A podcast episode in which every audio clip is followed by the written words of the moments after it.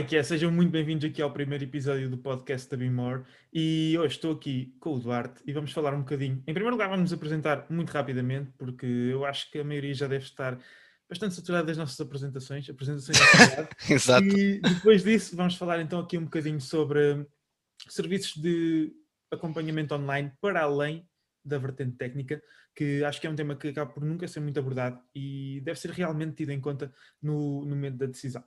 Então, quero começar por vos dizer que neste momento já temos a série de Rumo ao Palco no ar, portanto já saiu um ou dois episódios neste momento, portanto quem ainda não viu, tem interesse nessa, nessa área, faz favor de ver, temos disponíveis no nosso canal do YouTube e neste momento estamos também a lançar nas plataformas de áudio, mais concretamente no Spotify. Ok, vamos então começar com o podcast de hoje e Duarte, seja muito bem-vindo e conta-me um bocadinho sobre ti, rapidamente, uma apresentação rápida, para depois falarmos um bocadinho sobre as perspectivas uh, da Bimore e o que é que nós vamos fazer aqui. Pronto, Vou começar, mas em primeiro lugar acho que convém frisar que não estamos com a camisola da Bimor, porque ontem nos lembramos de treinar com a camisola. Prioridades, prioridades. e foi para lavar e hoje já não conseguimos trazer a camisola para apresentar aqui o podcast. Um, pronto, começando pela minha apresentação. Eu sou Duarte Rodrigues, eh, tenho 29 anos, eh, sou online coach desde 2017, sou técnico em exercício físico e há cerca de alguns dias, alguns dias atrás, como toda a gente deve estar a par, sou uh, coach na equipa Bimor. Um, em relação à minha, à minha história nesta área, pronto, eu já, é como tu dizes, nós já falámos sobre isso em bastantes plataformas, já toda a gente deve estar a par, mas pronto, eu comecei um, comecei a minha formação em uh, análises laboratoriais e posteriormente energias renováveis, no qual nunca exerci qualquer tipo de função, porque não era aquilo que eu realmente queria. Uh, no entanto, enquanto ainda estava a tirar a formação de energias renováveis, comecei a treinar, que foi ali mais ou menos em 2014, e pronto, e a partir daí comecei a, a ter cada vez mais interesse na área, no processo, eh, comecei a estudar cada, vez mais, depois em 2015 comecei a tirar a cédula, e, finalizei em 2016 e pronto, a partir daí a um, a um, colega meu, porque conheci através da, do, da internet, um colega meu, ele tinha um projeto de online coach, eu juntei-me a ele e uh, na altura eu não sabia muito bem o que é que queria fazer e pronto, juntei-me a ele, disse porque não, porque não investir nisto e perceber como, como é que é, vertente online e, um, e esse tipo de coisas. Então, e depois comecei a gostar, comecei a partilhar conteúdo nas redes sociais, pronto, e a partir daí foi basicamente uma bola de neve, comecei a gostar cada vez mais. Depois comecei também, lançámos o serviço de online coaching, que foi em 2017, comecei a acompanhar uh, pessoas a partir daí e pronto, e a minha, a minha, a minha história a partir daí tem sido a que toda a gente tem estado mais ou menos a par, tenho partilhado com, eh, conteúdo de forma muito consistente nas redes sociais, uh, já ajudei dezenas de pessoas ao nível do online coaching e, hum, e, basicamente é isso, a minha apresentação é essa. De resto, acho que já está mais ou menos toda a gente a hum. par. Eu acho, eu acho que quem, quem acaba por nos seguir eh, nas nossas plataformas acaba por já conhecer mais ou menos a história. Portanto, também não me vou alongar muito. Exato. Eu sou o Zé, sou, sou coach desportivo na Bimor neste momento. Uh, estive a trabalhar a solo durante um ano, consegui acumular alguma experiência e, como eu costumo sempre dizer, fazer alguns contactos na área que me permitiram hoje ter esta oportunidade. Uh, anteriormente, ao nível de criação de conteúdo, tive também já o meu podcast a solo, portanto, quem tiver curiosidade, eu vou deixá-lo sempre no ar. E tenho alguns episódios que têm conteúdo interessante e que eu acho que pode ser útil para vocês, apesar de que de hoje em diante eu vou trabalhar apenas no podcast da Bimore, mas aqueles episódios já estão gravados, então achei que não fazia sentido tirá-los do ar. Quem tiver curiosidade pode procurar nas plataformas de áudio, ele não está disponível no YouTube, uh, Fitness Native qualquer das formas, alguém que não encontre pode falar comigo e eu depois uh, envio a referência. Sou formado, sou licenciado em produção alimentar e restauração, nunca exerci nada relacionado com cozinha, nem pretendo. Uh, entretanto, tirei a cédula profissional através de um curso de especialização técnica. Uh, avancei, trabalhei durante dois a três meses num ginásio presencial e, e depois iniciou-se o primeiro confinamento, então obrigatoriamente avancei para a parte do online e desde aí um, tenho dado o meu melhor para progredir e felizmente hoje em dia posso dizer que sou coach desportivo na vertente online a 100%.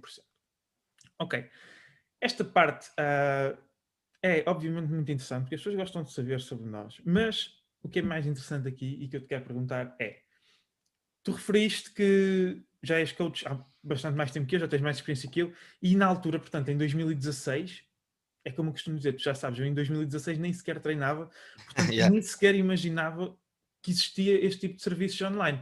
Para mim, Sim. desporto era tipo personal training presencial, que é o mais conhecido, aulas de grupo e afins. Um, mas, então, tipo, eu acredito que tu já trabalhavas em 2016, mas provavelmente este serviço de coach, coaching desportivo na vertente online já deve existir desde 2010. E desde aí eu acredito que tem havido uma evolução enorme e os serviços têm-se aprimorado e afins. E o que eu quero perguntar é, qual é, é a tua perspectiva, ou seja, como é que tu achas que nós com a Bimor vamos marcar a diferença perante aquilo que já existe no mercado? Muito boa questão. Uh, sinceramente, uh, eu acho que aqui a questão de formar equipa, porque imagina, tu começas a trabalhar a solo uh, e pronto, tens a tua identidade, tens, tens a tua forma, a tua personalidade, tens as tuas forças e vais trabalhando a partir daí, percebes as tuas fraquezas numa fase inicial e pronto, com a experiência vais tentando melhorar cada vez mais através da educação, uh, experiência através de aplicar na prática, em ti também, em clientes, por aí fora. O que eu acho é que uh, chega um ponto em que um, tu começas a sentir que para, para chegares a um patamar mais alto e conseguir explorar uh, algumas fraquezas que tu eventualmente possas ter, entra aqui a parte de tu formares uma equipa e tu unires a outros profissionais da área. Porque para mim, minha, e lá está, era aí que eu queria chegar, eh, a minha perspectiva da Bimor, eh, essencialmente é basicamente eu evoluir em termos pessoais e profissionais ehm, por causa desta união de forças, estás a perceber? Porque imagina, tu és melhor, pode, és, lá está, nós trabalhamos para o mesmo e somos online coach e uh, a nossa vertente é treino e nutrição. No entanto, nós como pessoas uh, temos forças e fraquezas. Eu acho que esta união, uh, da, a, a, construção da equipa vai muito nesse sentido, é de unir forças e todos nós conseguimos proporcionar um muito melhor trabalho. E também mesmo em termos pessoais acho que ajuda imenso, sinceramente. Uhum, portanto, tipo, mais ao nível do fator complementariedade. Exatamente, lá está. Porque imagina, eu ainda me lembro quando. Desculpa-te para interromper, não, não, não, porque eu ainda me lembro que quando nós começámos. Isto é até interessante de contar a nossa história, porque eu conheci o Zé um, em janeiro do ano passado, se não estou em erro, uh, e nós, pronto, muito cedo começámos a trocar voices para, tro para trocar ideias sobre, o, sobre o, o, o, nosso serviço, sobre alguns aspectos de treino e nutrição, e eu na altura reparava que aquilo era extremamente positivo para mim, porque eu conseguia obter perspectivas dali que sozinho não conseguia. E lá está, e nós ainda me lembro na altura mandámos um voice e falámos sobre isso, tipo, imagina se nós aqui com meia dúzia de voices conseguimos tirar aqui lações para o nosso serviço e, e, evoluir enquanto profissionais, então se conseguíssemos ter uma equipa assim deste género, que podíamos discutir mais regularmente sobre as coisas e expor e não sei o quê, uh, imagina o crescimento que não era. E tipo, aquilo despertou-me logo a ideia, porque eu quando falava contigo na altura, já, esta questão da B+, já estava a ser criada, mas uhum. tu não sabias, que depois eu cheguei-te a contar passando mais ou menos um mês. Um, porque era mesmo por aí, eu já, já estava com essa ideia.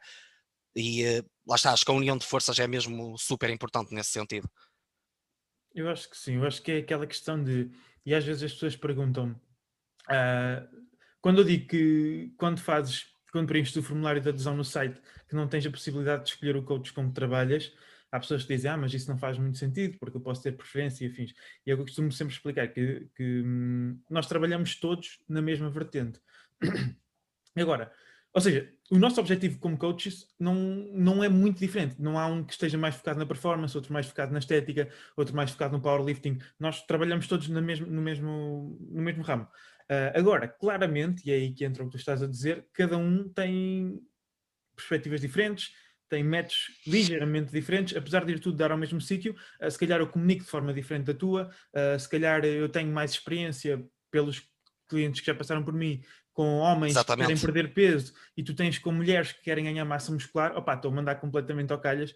É. Um, e eu acho que isso é extremamente positivo para alguém que está a, está a, preencher um formulário de adesão, saber que daquele lado não está apenas um coach uh, que o vai ajudar, mas está uma equipa de quatro pessoas, uh, onde a probabilidade de encontrar alguém que é mais especializado naquele caso é muito maior. E passa também um bocadinho por aí, porque às vezes quem está daquele lado pode até, imagina, preferir trabalhar comigo, no entanto, tu és uma pessoa muito mais, eh, que tem muito mais skills específicas para o ajudar apesar de eu ter as mesmas skills gerais, a nível de como é que prescrevemos o treino, uh, qual é a nossa abordagem, a nível da nutrição e o que é que, o que, é que fornecemos, uh, tu teres uma, uma experiência mais idêntica ou tu próprio gostares mais de trabalhar com aquele tipo de população e por isso acho que um bocadinho inconscientemente vais dar um bocado mais de ti e acho que, que isso vai, vai, permitir que haja uma distribuição muito mais eficiente ao nível de pessoas que chegam até nós. E depois é aquilo que tu falaste, acaba por ser sempre um serviço multidisciplinar, porque cada um, por exemplo, o Zé e o Tiago estão mais entregues à parte do rumo ao palco, porque eles vão ter a experiência uh, de subir ao palco agora muito em breve, uh, e nós não tanto. Então, se calhar, não fazia tanto sentido para nós estarmos a criar esse tipo de conteúdo. Uh, apesar de que podíamos ter, podemos ter o, o, mesmo conhecimento ao nível do que é que tens que fazer, ao nível de treino, o que é que tens que fazer a nível de nutrição e afins, mas provavelmente aquele, aquele aquele ponto que eu costumo chamar o skin in the game, que é o tu teres a tua pele em risco, tu estás a sentir aquilo no momento, uh, eles vão conseguir transmitir muito melhor que nós. Então depois acaba por ser também essa componente uh, de poderes criar também muito mais conteúdo útil uh, para a comunidade, porque acaba por ser também um bocadinho mais que isso, apesar de nós termos os nossos serviços e produtos, queremos também difundir o máximo de informação de qualidade e acima de tudo que, que tenhamos uma, uma comunidade cada vez mais informada nesse sentido e, e, no caminho certo. Claro, é porque nós todos temos, é, é exatamente isso, vai ter, vai ter por aí que é. Um, nós todos temos experiências diferentes, estás a perceber? Eu posso ter, imagina, um, eu imagina, quando nós trocávamos voices era muito por aí, imagina, eu tinha, tinha um cliente, acontecia-me X e eu a falar contigo, podia, com a experiência que tive naquele determinado caso, podia-te ajudar num futuro caso teu. Estás a perceber? E vice-versa. Eu acho que isso, lá está, e a com a criação da equipa, acho que só por aí é extremamente, extremamente útil. Agora, no entanto, também acho que, como em frisar aqui, eu acho que isto das criações da equipa, eh, porque imagina, foi como eu te disse, eu quando lancei em 2017, fiz parte, de, tinha um colega na altura, Sim. quando comecei, pronto, só que a coisa não correu muito bem, eu também tinha pouca experiência na altura, um, pronto, e ele decidiu embarcar, embarcar noutra, noutra vertente, foi para, para, a parte presencial, e eu continuei com o online. E o que é que eu quero dizer com isto? Eu acho que isto da criação da equipa também é muito bem jogado quando há um buchá tem alguma experiência. Estás a perceber, tipo, criar equipa quando nenhum membro uh, tem experiência na área, acho que pode trazer, não estou a dizer que, possa, que não traz vantagem nenhuma, mas acho que agora nós, com alguns anos de experiência na área, acho que foi, acho que foi mesmo o momento certo para nós criarmos a equipa e aproveitarmos uma, ao máximo um, esta questão da equipa e de unir forças e aprender uns com os outros e alavancar o serviço e afins. É mais o já sabermos no que é que estamos e sabemos que é isto que queremos. Claro que não quer dizer uh, que existe 100% de certeza que vai dar certo, não quer dizer que daqui a um ano uh, não haja alguém que prefira seguir o rumo sozinho ou que entre outra pessoa. Uh, isso é completamente imprevisível, mas eu acho que sim, acho que a partida acaba por ter mais maiores probabilidades de correr bem, porque também já nos conhecemos, sabemos que trabalhamos mais ou menos Exatamente. na mesma claro. onda e isso acaba por ser bom.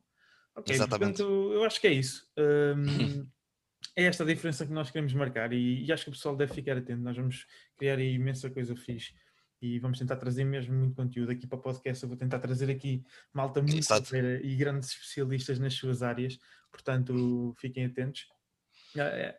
Então, vamos fazer aqui um bocadinho a transição para o tema de hoje e eu quero começar por dizer que o que nós vamos falar aqui está um bocadinho também inspirado no, no e-book que eu estou a escrever neste momento, que eu estou a escrever um e-book mais direcionado mesmo para profissionais da área, uh, ou qualquer pessoa que tenha interesse em ingressar, não, não vou dizer que são apenas profissionais, profissionais já formados, mas também malta que está a terminar cursos ou quer perceber o que é que é trabalhar como online coach desportivo, porque eu admito que, apesar de isto ser algo que eu considerei desde o primeiro dia em que pensei em ser profissional de desporto, eu pensei logo em trabalhar na vertente online. No entanto, estava a falar isto ontem com uma colega minha, eu vejo que a minha visão do que é um, um serviço de online coaching desportivo mudou radicalmente. Radicalmente. E, e não só pela minha experiência, mas também pela evolução que as coisas têm tido ao longo do tempo, que eu acho que é, é a sua evolução natural. Então eu decidi começar a escrever uh, um e-book onde vou partilhar basicamente tudo o que eu aprendi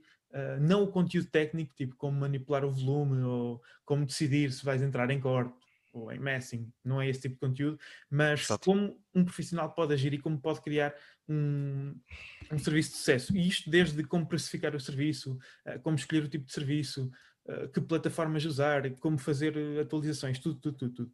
Então há aqui alguns conceitos que provavelmente depois vocês vão poder encontrar lá, mas eu vou tentando dar aqui também uh, uma pequena explicação para as coisas fazerem sentido. Então, a primeira coisa que, que eu te queria perguntar é na tua visão, o que é que é, qual é, quais é que são as grandes diferenças entre um, um serviço de acompanhamento online na vertente mais standard ou seja, mais básica, e na vertente, um, na vertente mais premium, ou seja, um serviço mais individualizado. Como é que tu distinguirias aqui uh, na componente técnica? Eu acho que nessa questão, sinceramente, pela minha experiência, eu acho que a grande diferença quando estamos aqui a definir se é um acompanhamento mais standard ou premium, na minha opinião, pela minha experiência, o fator primordial é mesmo a questão do tempo e do investimento que tu dás a cada cliente. Estás a perceber? Porque tu ser, tu imagina, tu aplicares, uh, tu, tu conseguiste ter ferramentas de treino e nutrição uh, super personalizadas, tens uma educação como coach enorme ao nível do treino e nutrição, isso não quer dizer que tu vais automaticamente dar um acompanhamento standard. Porque eu acho que tem a ver fundamentalmente com o tempo investimento que tu vais aplicar na pessoa e, consequentemente, o que tu consegues perceber do contexto da pessoa e, posteriormente, o quanto tu consegues programar as coisas de acordo com a pessoa que está à tua frente. Estás a perceber? Porque eu acho que há muita ideia de, ok, acompanhamento standard igual a XPTO no treino, XPTO na nutrição, eh, e por vezes não, não é muito por aí, porque... Neste, neste caso, standard é, é tipo menos personalizado. E, sim, exato. Exatamente. Ah, ok. Tu falaste XPTO no treino na nutrição, pensei que estavas a confundir os conceitos. Não, não, não, não. Okay, não. Tava... não, eu estava a dizer que, imagina, o, acompanhamento, eu estava a falar, a minha resposta foi o que, é, o que é que para mim consiste o acompanhamento premium, e eu estava a dizer que muitas pessoas têm a ideia que um acompanhamento premium trata-se unicamente de, de ir a fundo na, no treino, na nutrição e por aí fora, e teres o plano mais optimal do mundo, e na verdade, para mim, essencialmente é, é o tempo e investimento que tu aplicas no cliente e, a, e o quanto tu consegues uh, contextualizar o processo ao cliente em questão.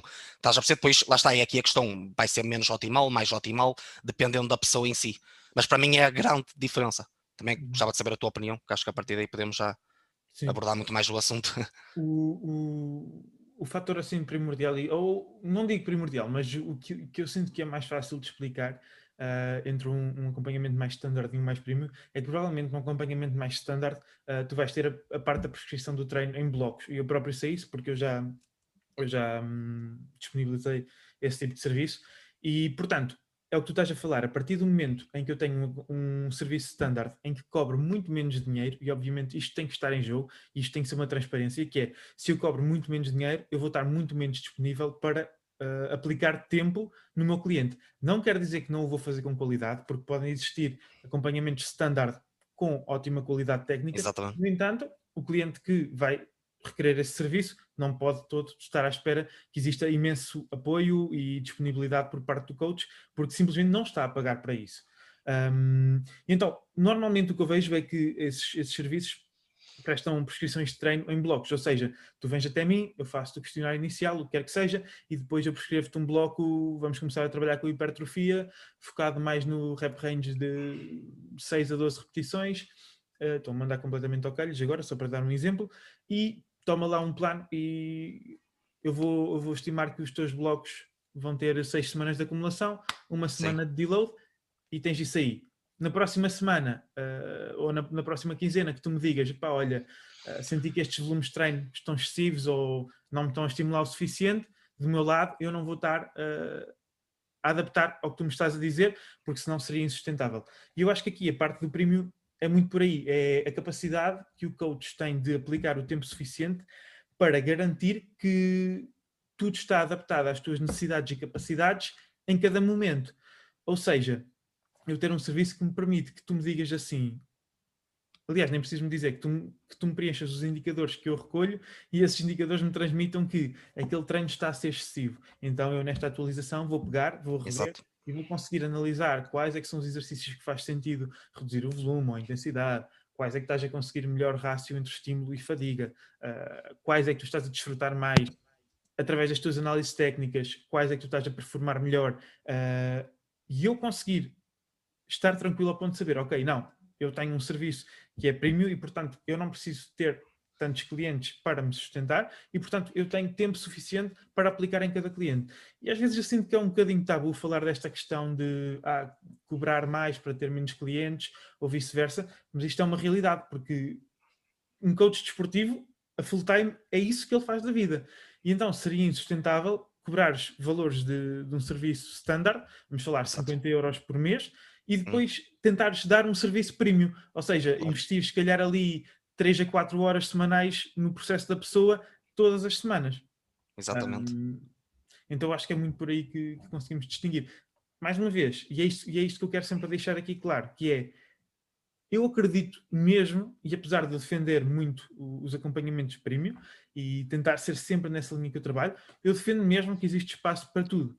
Eu tenho clientes, eu tenho experiência com pessoas que desistiram do meu serviço e disseram assim: Zé, tu foste uma pessoa impecável, o teu serviço é incrível, eu não tenho nada a apontar, eu tive resultados excepcionais, foi brutal, mas neste momento eu não quero ter esse grau de personalização.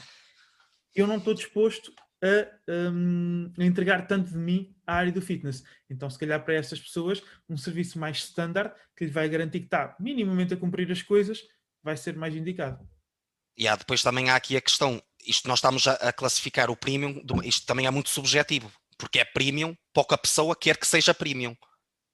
É o que tu estavas a dizer, se para a pessoa é melhor o standard, se calhar o premium para ela naquele momento é o standard.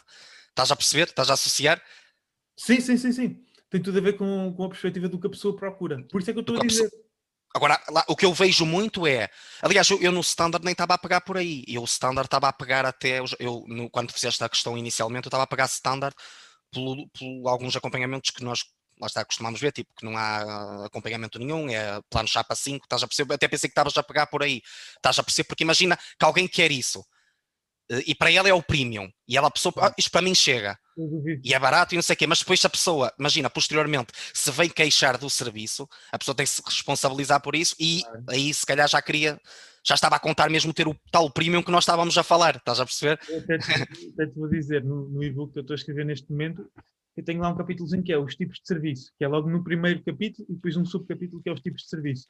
Uh, para quem está a ler, também saber por onde é que pode entrar. E o primeiro de todos, portanto, eu começo pelo menos premium para o mais premium, e o primeiro de todos é o. Eu agora já não me lembro qual é foi a nomenclatura certa, mas basicamente é o fake acompanhamento, que é isso que tu estás a falar. E eu isso não considero que seja um acompanhamento online. Para Exato. mim, entregar claro. os planos e até daqui a 15 dias volta-me a dizer como é que o peso mexeu e depois eu vou-te dar mais ou menos comida, isso para mim não é um acompanhamento online. Isso no é uma prescrição de treino. Exatamente. É uma prescrição de nutrição. Um acompanhamento tem toda aquela vertente comportamental de adaptar as coisas ao que o cliente te fala, uh, garantir que as coisas são personalizadas, porque eu acho que isso é o mínimo que o cliente deve exigir de um serviço, que é, se tu vais investir num serviço, tu queres uma coisa que é personalizada para ti. Queres pelo menos que a pessoa te conheça minimamente, tente perceber ali as tuas necessidades e capacidades para prescrever algo que pode não ser tão otimizado naquela profundidade que nós estamos a falar, mas uh, tu sabes que é personalizado para ti. Eu acho que isso é mesmo o requisito mínimo. Então, esse serviço que estás a falar, eu normalmente nem sequer okay. como considerar um ah, acompanhamento online. Ok, exato, exato, exato. Sim, faz sentido, faz sentido. Ok, sim, faz sentido. Eu, depois, depois, depois quando, tu, quando tu respondeste e desta explicação, eu fiquei a perceber que estavas a, a, associar o standard à questão de, ok, programar conforme a informação que a pessoa te dá inicialmente, mas a partir daí não há, lá está, uh, os elementos que têm um acompanhamento premium, que é a questão da atualização e o feedback diário e a análise técnica e, e uh, abordar outros aspectos mais, mais uh, relacionados com a vida da pessoa, por aí fora, claro. Sim, já, já percebi. Sim, faz todo sentido, claro. E hum, aquilo que eu queria também falar um bocadinho é, já, já acaba por ser, a resposta acaba por ser se calhar um bocadinho semelhante, mas para além da componente técnica, ou seja, para além desta parte da minuciosidade e da adaptação constante na parte das prescrições, o que é que tu sentes que, que distingue os dois tipos de serviços um, ao nível comportamental? Ou seja, comportamental, vertente humana, por parte do, do coach. Um, eu acho que aí já tem a ver também muito com as skills uh, do coach, por exemplo, o quanto tu consegues comunicar com a a forma como tu consegues comunicar com a pessoa para a pessoa te dar informação sobre aspectos extra treino e nutrição. Estás a perceber? Porque aí tu tendo essa informação, eu acho que tu, aliás, isso foi um ponto que tu frisaste nestas últimas duas publicações sobre o que é que eu aprendi como coach, uhum. que é um dos pontos. Eu tenho que saber mais mais além do treino e nutrição do teu processo. E eu acho que o comportamental está muito associado a essa questão.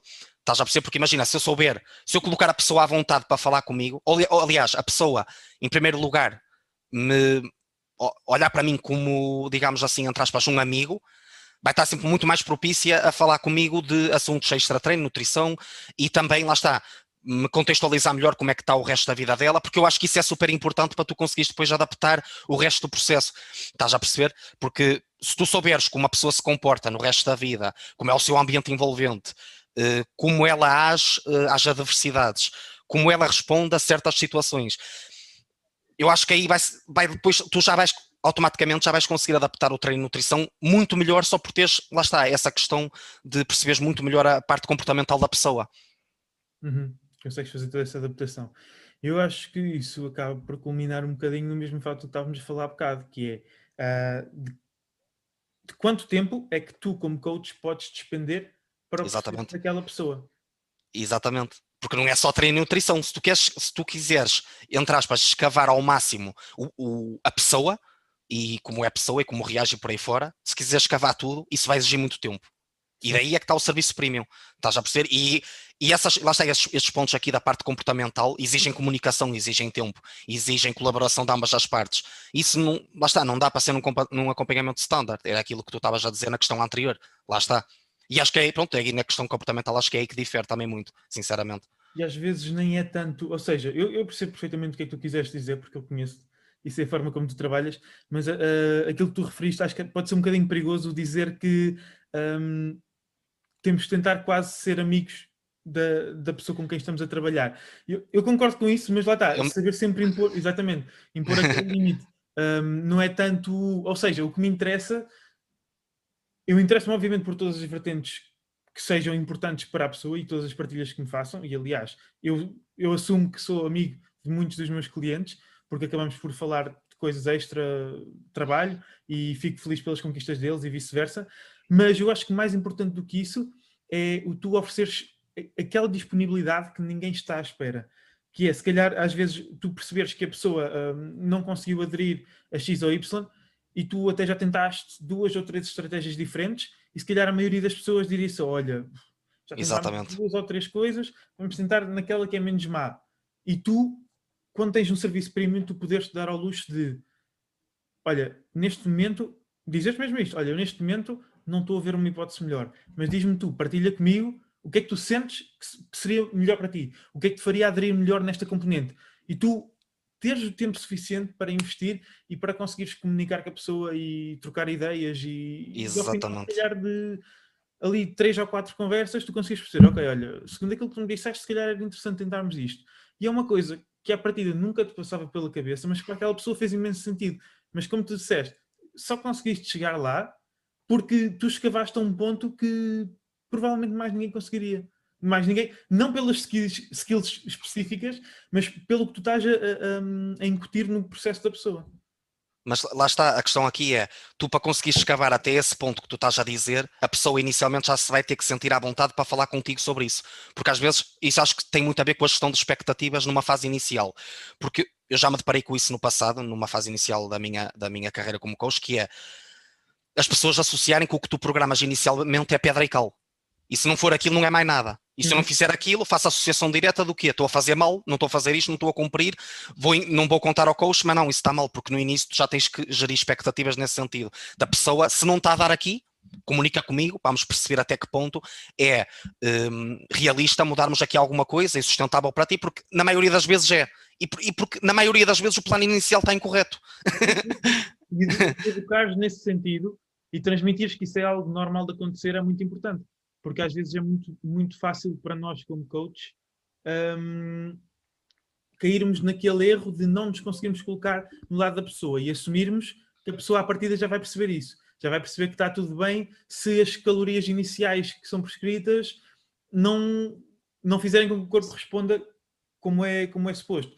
Às vezes as pessoas perguntam Zé, mas como é que tu chegaste aqui às 2 mil calorias? Tipo, porquê é que foi isto? Eu explico, olha, fiz isto, isto e aquilo, e depois pelo que tu me disseste aqui e ali, pelo diário alimentar que me enviaste, eu acho que as duas mil são. Mas, atenção, isto é a primeira semana, é perfeitamente plausível que, apesar de eu estar a calcular que isto seja a tua manutenção, tu percas peso, ou ganhes peso, ou afins. E não vamos mais longe. Eu tenho um exemplo de uma rapariga que começou a trabalhar comigo há um mês, penso eu, e ela adivinha, lá está, de um desses acompanhamentos mais standard, e, e vinha com aqueles tutoriais de undereating enormes.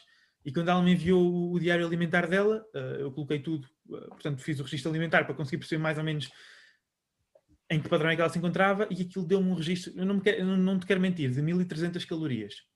E ela estava bastante lean, estava numa condição incrível e, portanto, nós decidimos logo à partida que seria para entrar numa manutenção e depois numa fase de aumento. E ela estava com 1300 calorias. E eu fiz ali os meus cálculos e afins e aquilo deu-me 1600, algo do género. E foi o que eu prescrevi, eu prescrevi-lhe as 1600. Ela, quando começou a ser consistente com as 1600, em duas semanas perdeu quase 2 quilos. E falamos de uma pessoa que estava a pesar 55 quilos. Portanto, passou dos 55 para os 53, qualquer coisa, a comer supostamente mais 300 calorias do que vinha a comer. Neste momento já estamos a rondar as 2000. Um, isto para dizer que é importante tu colocares o tempo para perceberes essas coisas, entendes? E eu acho que, eu acho que de outra forma acaba. O, o grau de personalização, se for baixo, eu acho que existe quase uma correlação com o, com o grau de adesão, pelo menos a longo prazo. Podem existir exceções, mas a minha experiência é muito essa. Sem dúvida, sem dúvida, bom exemplo. E uh, eu estava aqui a pensar que isso também está tá muito, tá muito interligado com a questão de, numa fase inicial, quando nós uh, pá, estamos, a, estamos a evoluir nesta área e estudamos muito e, e não sei o que, não sei que mais, e tu tens pessoas numa fase inicial da tua carreira de coach a não, a não aderir ao processo, existe muita ideia de eu estou a fazer tudo bem, eu sei, sei os princípios de treino, sei os princípios de nutrição, sei não sei o que, não sei o que mais, como é que a pessoa não está a aderir? A culpa só pode ser da pessoa.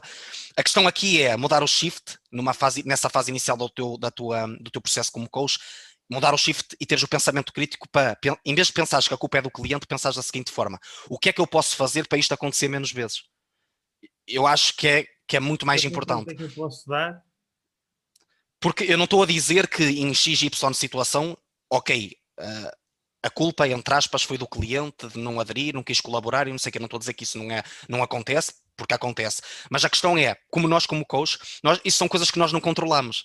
Estás a perceber? O que nós controlamos é a forma como nós agimos perante a situação. E eu, nessa fase, quando, quando tive essas, mais essas situações numa fase inicial, o que eu tentava pensar é o que é que eu posso melhorar para isto acontecer menos vezes. E um, de, um dos pontos que, que, ocorreu nessa altura foi mesmo esta questão de melhorar a comunicação numa fase inicial, para gerir melhores expectativas eh, perante a pessoa. Estás a perceber? O quanto, como, a pessoa, como é que a pessoa vai ficar a avaliar o processo logo numa fase inicial e o que pode esperar do processo e, e, nesta questão da comunicação, de tudo que nós falámos já anteriormente. Eu acho que é super importante. Não sei se é algo que tu vais falar no e-book, mas. Uh... Sim, sim, definir expectativas. Uh, porque lá está, se as expectativas ao início estão mal definidas, ou se tu vais uh, aceitar trabalhar com alguém que, entre aspas, não sabe para o que vai, ou não tem noção do que é que é algo realista daí para a frente, isso vai aumentar brutalmente a probabilidade de frustração mútua. Porque é Exatamente. a desistência do outro lado, é o sentimento de impotência do teu, que te vai estar sempre a questionar o que é que tu poderias ter feito melhor, mas às vezes era simplesmente isso. Às vezes era simplesmente isso. E simplesmente a pessoa não tinha as expectativas alinhadas de para o que é que ia. E muitas vezes, o, quando tu dizes, ah, o meu serviço é premium, as pessoas se calhar pensam que vão ter métodos de treino XPTO uh, ou estratégias de nutrição secretas quando isso não existe e quando tu começas a transmitir que não, o que eu te vou dar é ferramentas incríveis para tu conseguires ser consistente por anos a fazer aquilo que é preciso. Lá está. As pessoas que vêm com expectativas alinhadas acham que isso é brutal. Exato. que isso é brutal, mas as pessoas que vêm com expectativas desalinhadas podem cair ali naquele. Ok, não era bem isto que eu esperava. Olha, e, e, por falar nisto, eu acho que uma das consequências que depois, uh, quando existe esta este desalinhar de expectativas, uma das consequências que pode ocorrer é a questão de começar a haver falta de, de feedbacks ou de preenchimentos. Ou seja, nós sabemos que deste lado o trabalho tem que ser sempre feito por nós, ou seja, tudo o que é prescrição, monitorização, adaptação, é sempre feito pelo coach, obviamente, um, e é por isso que vem trabalhar connosco. No entanto, é o que eu costumo dizer, para eu conseguir trabalhar de forma otimizada, eu preciso também da contribuição do outro lado, preciso também que me deem dados, porque uma coisa correu menos bem. Ok, se eu não tiver dados sobre isso, eu estou às escuras e vamos simplesmente Exato. tentar outra vez. Mas se eu tiver yeah. dados, eu posso olhar para trás e perceber, ok, segundo isto, isto, isto, o que é que correu mal, onde é que podemos adaptar, onde é que podemos mexer. Uh, e como é, que tu, como é que tu lidas com isto ou como é que tentas dar a volta uh, a estas situações em que começa a haver, se calhar, um bocadinho uh, falta de adesão, não às prescrições, mas ao compromisso para contigo? Eu, lá está, eu acho que isto vai, vai ter sempre a gestão de expectativas, que é tu numa fase inicial afirmares imediatamente à pessoa que quanto mais feedback tu tiveres, igual a maior potencialidade tu conseguires ajudar. Estás a ser, eu acho, eu acho que é muito por aí. Depois, mais para a frente no processo, se isso eventualmente uh, acontecer, é uma, eu acho que é, é uma questão de lá está tu fazeres o teu trabalho como coach e tentar ter uma conversa aberta e amigável com a pessoa para perceber o que realmente se está a passar para a pessoa não, não estar a cumprir, lá está com o que ficou uh, programado numa fase inicial. No entanto, lá está, nós temos tá, a questão que tu estás a fazer é no sentido da pessoa não te dar qualquer tipo de feedback, ou é a questão de não preencher X, X coisa em, em particular, ou é mesmo não dar feedback nenhum. Sim, não, não, não, não vamos partir aqui para o extremo. Vamos imaginar que, pá, mandar números ao calhas, vamos imaginar que tu tentas medir, eh, ter medição de 10 métricas para a tua dentro de pesagens, registro alimentar, eh, depois os níveis de stress, uh, o nível de recuperação, whatever. São 10 métricas e a pessoa não te está a dar 3 ou 4 que tu consideras importantes. Por aí. Exato. Lá está, eu acho que aí é uma questão de, de, é uma questão de gerir expectativas e perceber se a pessoa, porque a pessoa, imagina, se tu tens essas métricas, foi porque inicialmente estavas à espera que a pessoa fosse, fosse cumprir o preenchimento dessas métricas, não é? Uhum. Partindo desse princípio. Uh, se a pessoa não o está a fazer de forma consistente, é uma questão de avaliar novamente o processo e ajudar a pessoa a perceber o que é que realmente pode fazer no curto, no curto prazo, estás a perceber? Porque há pessoas que. Lá está, isto é aquela questão que nós, seres humanos, um, superestimamos bastante o que conseguimos fazer no curto prazo, mas e subestimamos bastante o que conseguimos fazer a longo, não é? Ou é o contrário? Não, acho é que é assim. Acho que é isso, e, e, tu, quando inicias o processo com uma pessoa, tu dás precisar à pessoa, a pessoa eu consigo fazer isto, consigo fazer aquilo, e depois vais ver mais à frente, na, na maioria das situações, não é bem assim estás a perceber, ou tens que modificar ali uma coisinha no treino, não, há alguma X Y métrica que se calhar não, não vale a pena monitorizar, ou a pessoa, em vez de fazer 5 treinos, só pode fazer 4, é o melhor para ela, estás a perceber? Não estou a dizer que isto acontece sempre. O que eu estou a dizer é, quando, isso, quando essa situação ocorrer, é importante ter uma conversa aberta com a pessoa e perceber o que é que é realista para a pessoa no, no, no curto prazo, porque tu não queres um, falta de dados. A questão aqui é, também tens que gerir expectativas e dizer à pessoa que, ok, tu não queres fornecer estes dados, o a nível de otimização do processo também eventualmente pode ser menor. E não há mal nenhum. A questão é... Diz, diz, mano, não percebi. As consequências vão ser estas. As consequências vão. Eu acho que aqui é tudo, vai ter depois de tudo ter a questão das, das pessoas estar ciente das consequências das suas ações. Sim. Estás a perceber? E acho que aqui vai, vai sem dúvida ter esse ponto. Sim, eu costumo sempre dizer uma coisa, e, e o mais comum para mim Uh, normalmente, no que, toca, no que, toca, a métricas simples, muitas vezes eu acho que o preenchimento se dá por duas razões. Ou não, não perceberem uh, a envolvência tá e como é, como, é que, como é que se pode preencher, e aí, obviamente, é meu trabalho transmitir isso. Uh, claro. Preguiça barra falta de disciplina. E Exatamente. vou muito pelo método que tu falaste, que é, ok, olha, do meu lado eu gostava de ter tudo preenchido. Quando não preenches isto, o que acontece é aquilo, portanto, eu não tenho este dado para analisar portanto, não vou conseguir fazer o meu trabalho 100%. Se tu estás Exatamente. bem com isso, eu estou bem com isso. Um, mas estava a dizer, um que me costuma acontecer muito é a parte dos, uh, de, do envio de vídeos de análise técnica. Hum, e esse aí okay. eu considero que é mesmo importante, porque é Exatamente. um gigantesco ao nível da segurança, ao nível da otimização, da eficiência das coisas, porque, e, e, para mim é mesmo frustrante trabalhar com pessoas que eu nunca vi treinar. Claro que numa fase inicial enviam-me vídeos e daqui a seis meses, um ano, já é mais raro e estamos apenas a analisar um ou outro movimento específico, numa outra fase específica. Claro, é isso que acontece. Agora, numa fase inicial, é mesmo, mesmo importante. Um, Sem dúvida. O dizer aí é tão simples quanto isto. Olha, tu estás-me a pagar um serviço que inclui isto. E isto é uma componente que eu considero que é mesmo muito importante para a tua otimização. Lá está. Mais uma vez, a minha forma de trabalhar é sempre um, espremer máxima qualidade de cada quantidade que tu fazes, ou seja, de cada unidade de volume, uh, cada unidade de energia que tu impões no processo. Exato. Se tu não estás disposto a isso, a consequência vai ser tu teres que fazer uma quantidade muito maior. E a consequência de fazeres uma quantidade muito maior é provavelmente chegares a um estado de overreaching mental muito mais rápido, desistires muito mais rápido. Uh, e acima de tudo, não estás a aproveitar o serviço uh, que estás uh, a adquirir, em que estás a investir, e é verdade. Portanto, tu estás bem com isso, e normalmente aí o, o grau de consciencialização acaba por ser maior. Claro, exato, mas isso era o que eu disse inicialmente, que é a questão de tu numa fase inicial dizes logo que mais feedback igual a maior potencialidade para tu ajudares. Os vídeos de discussão estão encaixados nessa, nessa parte, não é? Se tu tens mais vídeos de discussão, automaticamente vais conseguir otimizar muito mais o treino, porque sabes o que a pessoa está a fazer efetivamente na prática. Estás a perceber? E é importante. Depois, claro que depois aqui entra a questão de tu passares a mensagem que X métricas são essenciais e X métricas são auxiliares. Exatamente. E não são obrigatórias e não são a prioridade. Aí, lá está. Podem ajudar. A questão aqui é, por exemplo, nós aqui pegando no que nós monitorizamos é a pessoa passar vídeos de execução Uh, por exemplo, no treino, passar vídeos de execução, apontar as cargas, repetições e, e a intensidade de esforço. E na nutrição, dar-te o que está a consumir e tu percebes mais ou menos. Eu acho que isso vai fazer, vai logo garantir 90% daquilo que tu consegues fazer para ajudar. Depois, a partir daí, vem algumas métricas auxiliares e que se a pessoa não quiser monitorizar, pronto, é uma questão de pôr a par e dizer, ok, vais perder esta porcentagem. Agora, quando entra da pessoa não te dar o feedback disto que faz parte para os 90% uhum. de, da fatia, é que eu acho que uma pessoa tem mesmo que intervir e gerir mesmo expectativas e dizer que lá está, tu não me estás a dar o, o, ferramentas para eu te conseguir auxiliar basta, a 90% no processo, por isso só por aí não, é? já, já, já convém mesmo ser, ser, ser abordado. Sim.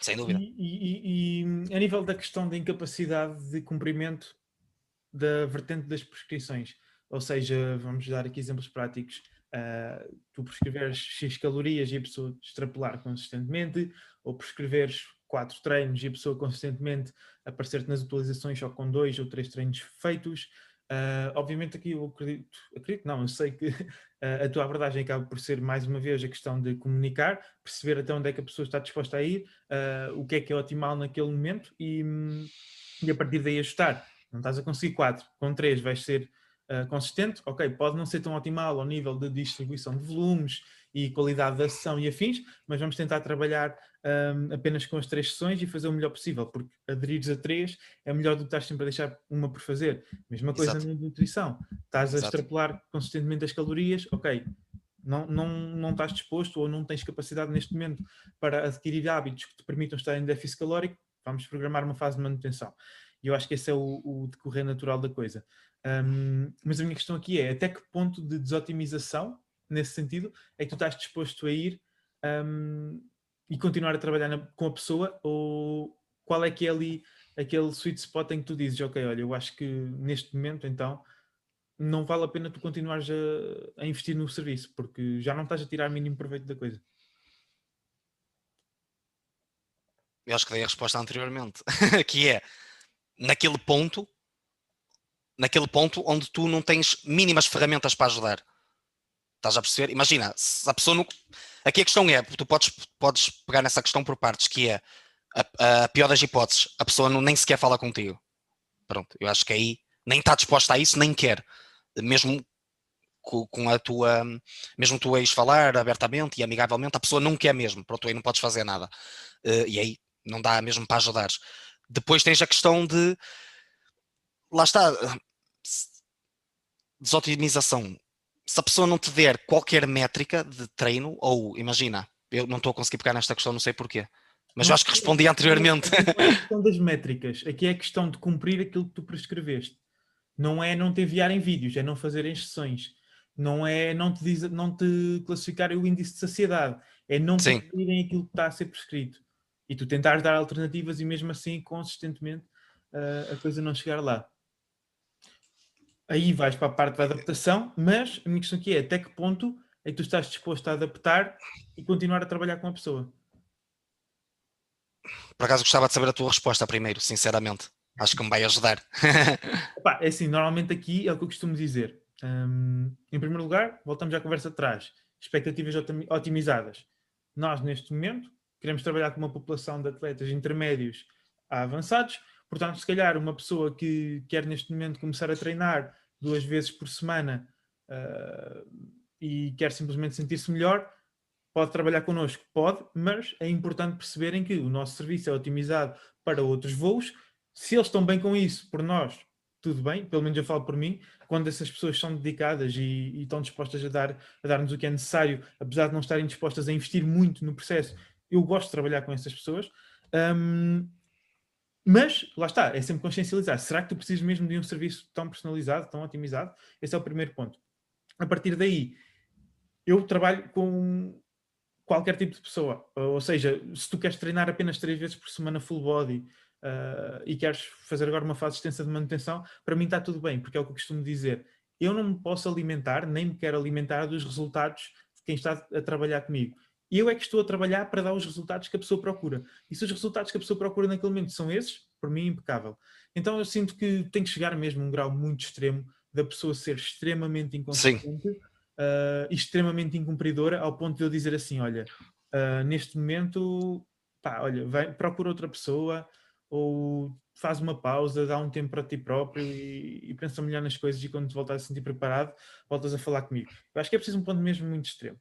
Outra claro. situação uh, em que provavelmente eu, eu, abordaria essa conversa, por muito complicado que seja, e muitas vezes nós temos que nos colocar em situações complicadas, será na, na questão das expectativas não, não compatíveis. Ou seja, por exemplo, uma pessoa que me diz que quer mesmo explorar o seu máximo potencial e quem sabe daqui a uns anos subir a palco ou conquistar o melhor físico de sempre e tem expectativas muito grandes ao nível de até onde é que pode progredir, mas depois nós tentarmos trabalhar com cinco treinos semanais e a pessoa dizer que não tem tempo para treinar.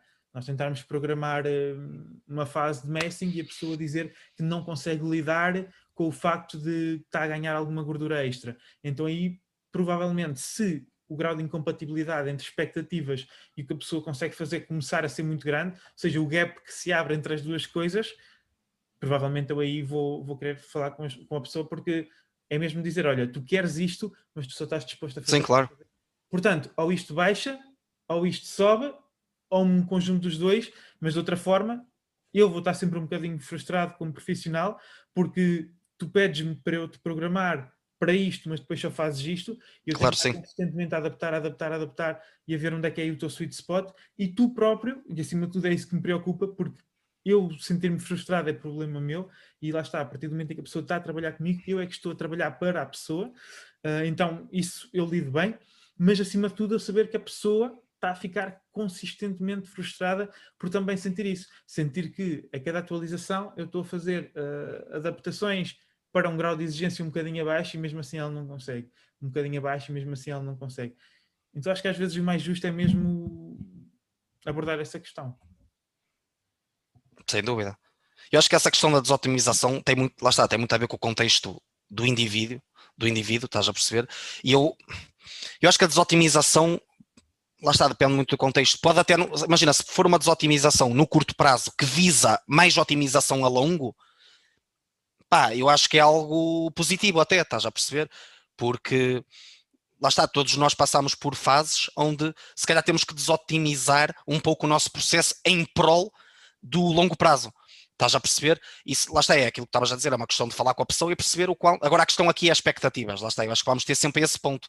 É, agora a questão é a pessoa estar sempre com expectativas do que vai retirar dali.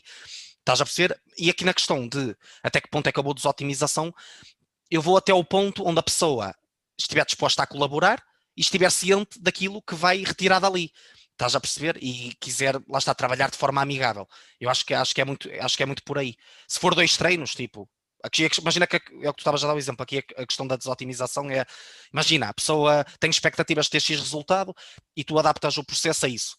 Ok, mas na, em X momento a pessoa, por determinada razão, tem que treinar duas vezes ou três. E tu vais desotimizar o processo. Mas se a pessoa estiver, estiver ciente disso e for o melhor para ela, ela estiver mesmo ciente disso, ela vai aceitar e tu vais conseguir fazer um bom trabalho na mesma, mesmo que o processo esteja um pouco, entre aspas, mais desotimizado, que na verdade nem está porque se for o mais indicado para aquele momento nem está desotimizado, está otimizado. Até aqui quando falamos de desotimização é mais a questão de uh, a percentagem de resultados que vai proporcionar a estratégia do momento, não é? Uhum. Sem dúvida. Uh, eu, eu, acho que é sempre isso. Então acho que a, a, linha que começa a ser comum em todos os pontos que nós vamos abordando uh, ao longo do episódio é a questão da, da comunicação e métodos, métodos de expectativas entre o que a pessoa está disposta a fazer Exato entre o que a pessoa quer alcançar acima de tudo. Exato. Um, Exatamente. Outro ponto que eu acho que é mesmo interessante de se debater e, e, e epá, é um ponto que podia ser debatido por muito tempo, mas vamos tentar dar acho que já vai quase com uma hora, que é, uh, tu estás perante um, um cliente e hum, lá está, vamos assumir que é uma pessoa que te diz, portanto, é um praticante já intermédio barra avançado e é uma pessoa que tem expectativas altas e quer mesmo otimizar o processo. tu vais dar ao cliente, ou como é que tu defines uh, aqui o, a percentagem entre dar ao cliente aquilo que ele quer e dar ao cliente aquilo que ele precisa? E como é que tu transmites essa mensagem? Porque às vezes é mesmo difícil fazer isso. É mesmo difícil fazer isso sem que a pessoa não se sinta desmotivada ou perca ali o fator adesão. Uh, porque quer uma coisa, mas precisa de outra. Como é que tu fazes Exato. isso?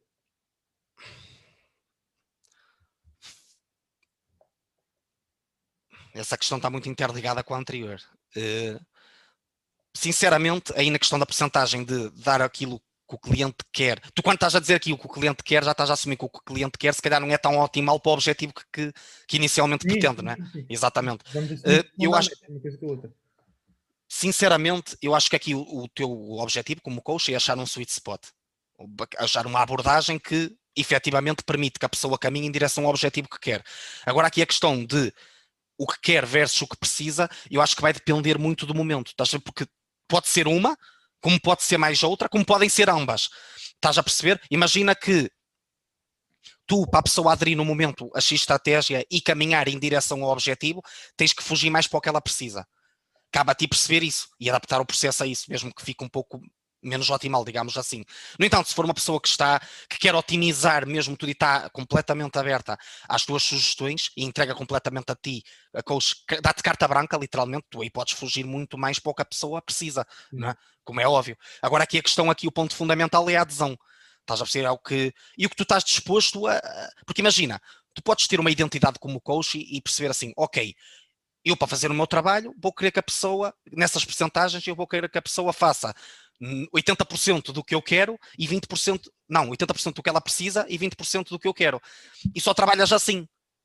Cada um trabalha da forma como quer, estás a perceber? Agora, se tu quiseres um pouco mais de flexibilidade, podes fugir um pouco, podes achar mais um sweet spot de 60-40, estás a perceber? Eu acho que aqui é, depende muito da tua identidade como coach, o que tu estás disposto a como tu estás disposto a trabalhar e, e o que visa a adesão no momento atual para a pessoa. Eu, no meu lado, gosto muito de trabalhar uh, dependendo também da fase em que a pessoa se encontra. E um exemplo específico que eu te posso dar foi uma coisa que me aconteceu ontem, que foi eu, eu programei o treino de um, de um rapaz que está a trabalhar comigo, de regresso ao ginásio, e ele viu a primeira sessão, que era de inferiores, e aliás, ele viu as sessões todas e perguntou-me, e disse-me tipo, ei, não posso ter uh, aqui um peso morto, uh, um agachamento livre, e eu, eu tinha-lhe programado uh, agachamento na máquina, e tinha Sim. programado o peso morto romeno. Hum. E naquele momento eu disse: Olha, vou-te ser sincero, peso morto, portanto, ele estava a falar da variação comum do peso morto uh, ou variação sumo. Basicamente, uma das variações em que dá para meter realmente mais carga, arrancar do chão e afins. Uh, e foi o que eu disse: olha, peso morto eu não vejo mesmo, neste momento, não vejo mesmo qualquer vantagem em incluirmos, a não ser que tu me digas que é mesmo, mesmo importante para ti. Uh, squat, por acaso, vejo, acho que neste momento uh, temos flexibilidade para isso, porque ele está no último mesociclo de messing uh, e a seguir vamos passar para corte. Então acredito que para ter uma, uma, variação de squat livre, apesar de que eu não lhe queria estar a meter agora muitas variações com instabilidade, porque ele tem, um, tem falado um bocadinho de stress ao nível do joelho. Mas foi o que eu lhe disse: olha, squat livre, se é algo que tu realmente gostas, eu acho que o momento certo é agora, porque assim vamos entrar em corte e provavelmente uh, movimentos uh, livres e que sejam muito exigentes ao nível de fadiga central uh, vão começar a ser deixados de lado e vamos ter que começar a, a, dar mais atenção a essa parte da fadiga gerada pelos movimentos. Portanto, eu ali preferi meter-lhe agora um squat, apesar de que eu ficava mais feliz, optimal, de forma otim, claro. otimizada, eu ficava mais feliz que ele tivesse ali na, na máquina, mas dei-lhe o spot, ele ficou contente porque podia fazer a variação livre uh, e conseguiu ali, entre aspas, negociar e ele aceitou ali o peso morto romeno um, e não, pronto, disse que estava tudo bem, que não, não havia essa necessidade. Mas isto para dizer o quê? Que eu fiz isto porque é uma fase em que existe muito mais flexibilidade. E eu estou a falar de uma pessoa que, que está comprometida com o processo uh, e que leva os blocos até níveis bastante exigentes. Portanto, ela é uma pessoa comprometida. Isto para dizer que, se calhar, se nós estivéssemos num último mesociclo de corte, em que ele estava com um percentual de gordura abaixo de 10%, uh, reportava cansaço extremo de forma constante uh, e ia continuar em déficit calórico, eu se calhar dizia assim, olha, Exato. neste momento, para mim é um não. Ok? Claro. Para mim é um não. Isto não faz sentido por causa disto, isto e aquilo. Por... Agora, Exato. Porque não leva, porque imagina, desculpa te interromper, a pessoa tem X objetivo e o que ela está a fazer, o que ela quer fazer não é seguro para chegar lá. Quando, quando entra nesse ponto, é aí que a casa começa a cair, não é? Então, eu vejo muito por aí. Uh, que flexibilidade é que nós temos naquele momento para dar uma porcentagem maior daquilo que ele quer, entendes? A não ser que, e o que tu falaste eu concordo, a partir do momento em que comprometa a adesão, então eu aí cedo a minha parte, a não ser que comprometa também a segurança. Aí Exatamente, é, é, isso, é isso mesmo, lá está. Segura, estando a segurança garantida, normalmente está, um, estando a segurança garantida, a seguir adesão, ok? Uh, e aí eu tenho que ceder, deixar o meu ego de lado, epá, aquilo Exato. que eu aprendi, estudei, claro. temos que claro, claro. Que, que ele adira. Uh, mas a adesão está garantida e é simplesmente ali uma questão de vontades e quer não sei o quê, então aí entra o terceiro pilar, que é, que é essa questão de quanta flexibilidade é que nós temos nesse momento para, para jogar com otimizar um bocadinho mais, um bocadinho menos. Yeah, exato é como a questão, isso deste um exemplo da seleção de exercício, muito interessante, encaixa, encaixou perfeitamente nesta questão. Mas também tens a questão de imagina que chega uma pessoa até ti que treinou a vida toda até à falha. Uhum. E tu sabes que o otimal é, imagina, começar um mesociclo pelo menos a duas da falha, a duas repetições em reserva. Estás a perceber? Ou duas não, vou dizer três a quatro, pronto. Uh, se calhar tu, vai ser uma mudança muito brusca para a pessoa. A pessoa teve a, a vida toda a fazer X e tu vais passar para outro extremo. Estás a perceber?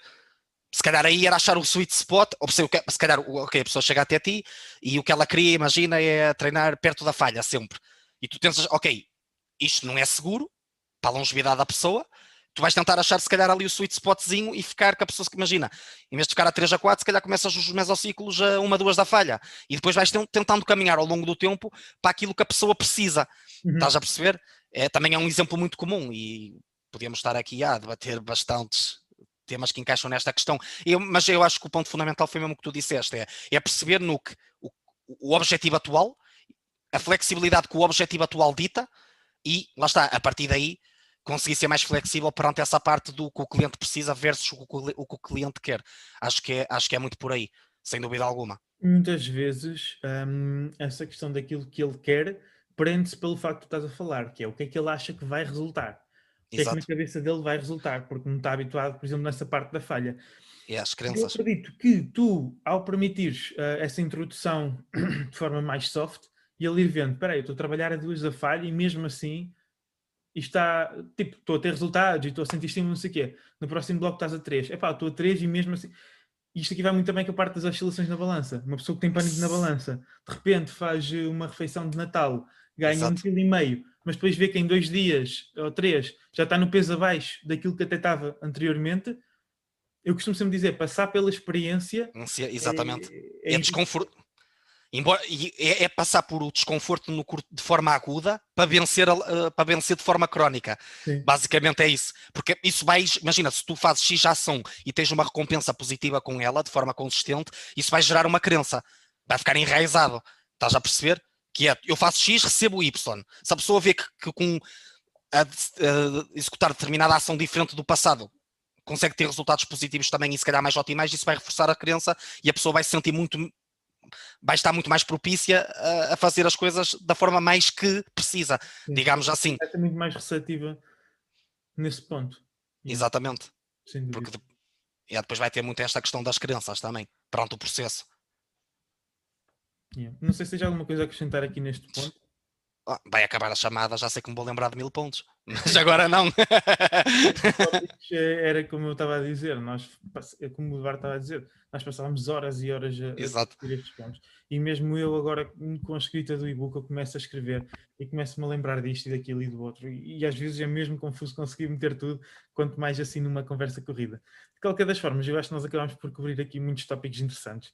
E acho que isto pode ser bom, não só para a malta que trabalha na área, mas também como, como nós costumamos sempre dizer, para quem está à procura de um serviço de coaching desportivo ou algo dentro uh, da área do desporto, eu acho que pode ser brutalmente importante ter estas noções também para conseguir fazer uma escolha consciente e, e não sentir que arriscou no profissional errado ou o que quer que seja, ou lá está, que arriscou num serviço cujas expectativas, o gap das expectativas estava uh, extremamente elevado e muitas vezes é difícil voltar a arriscar em algo do género.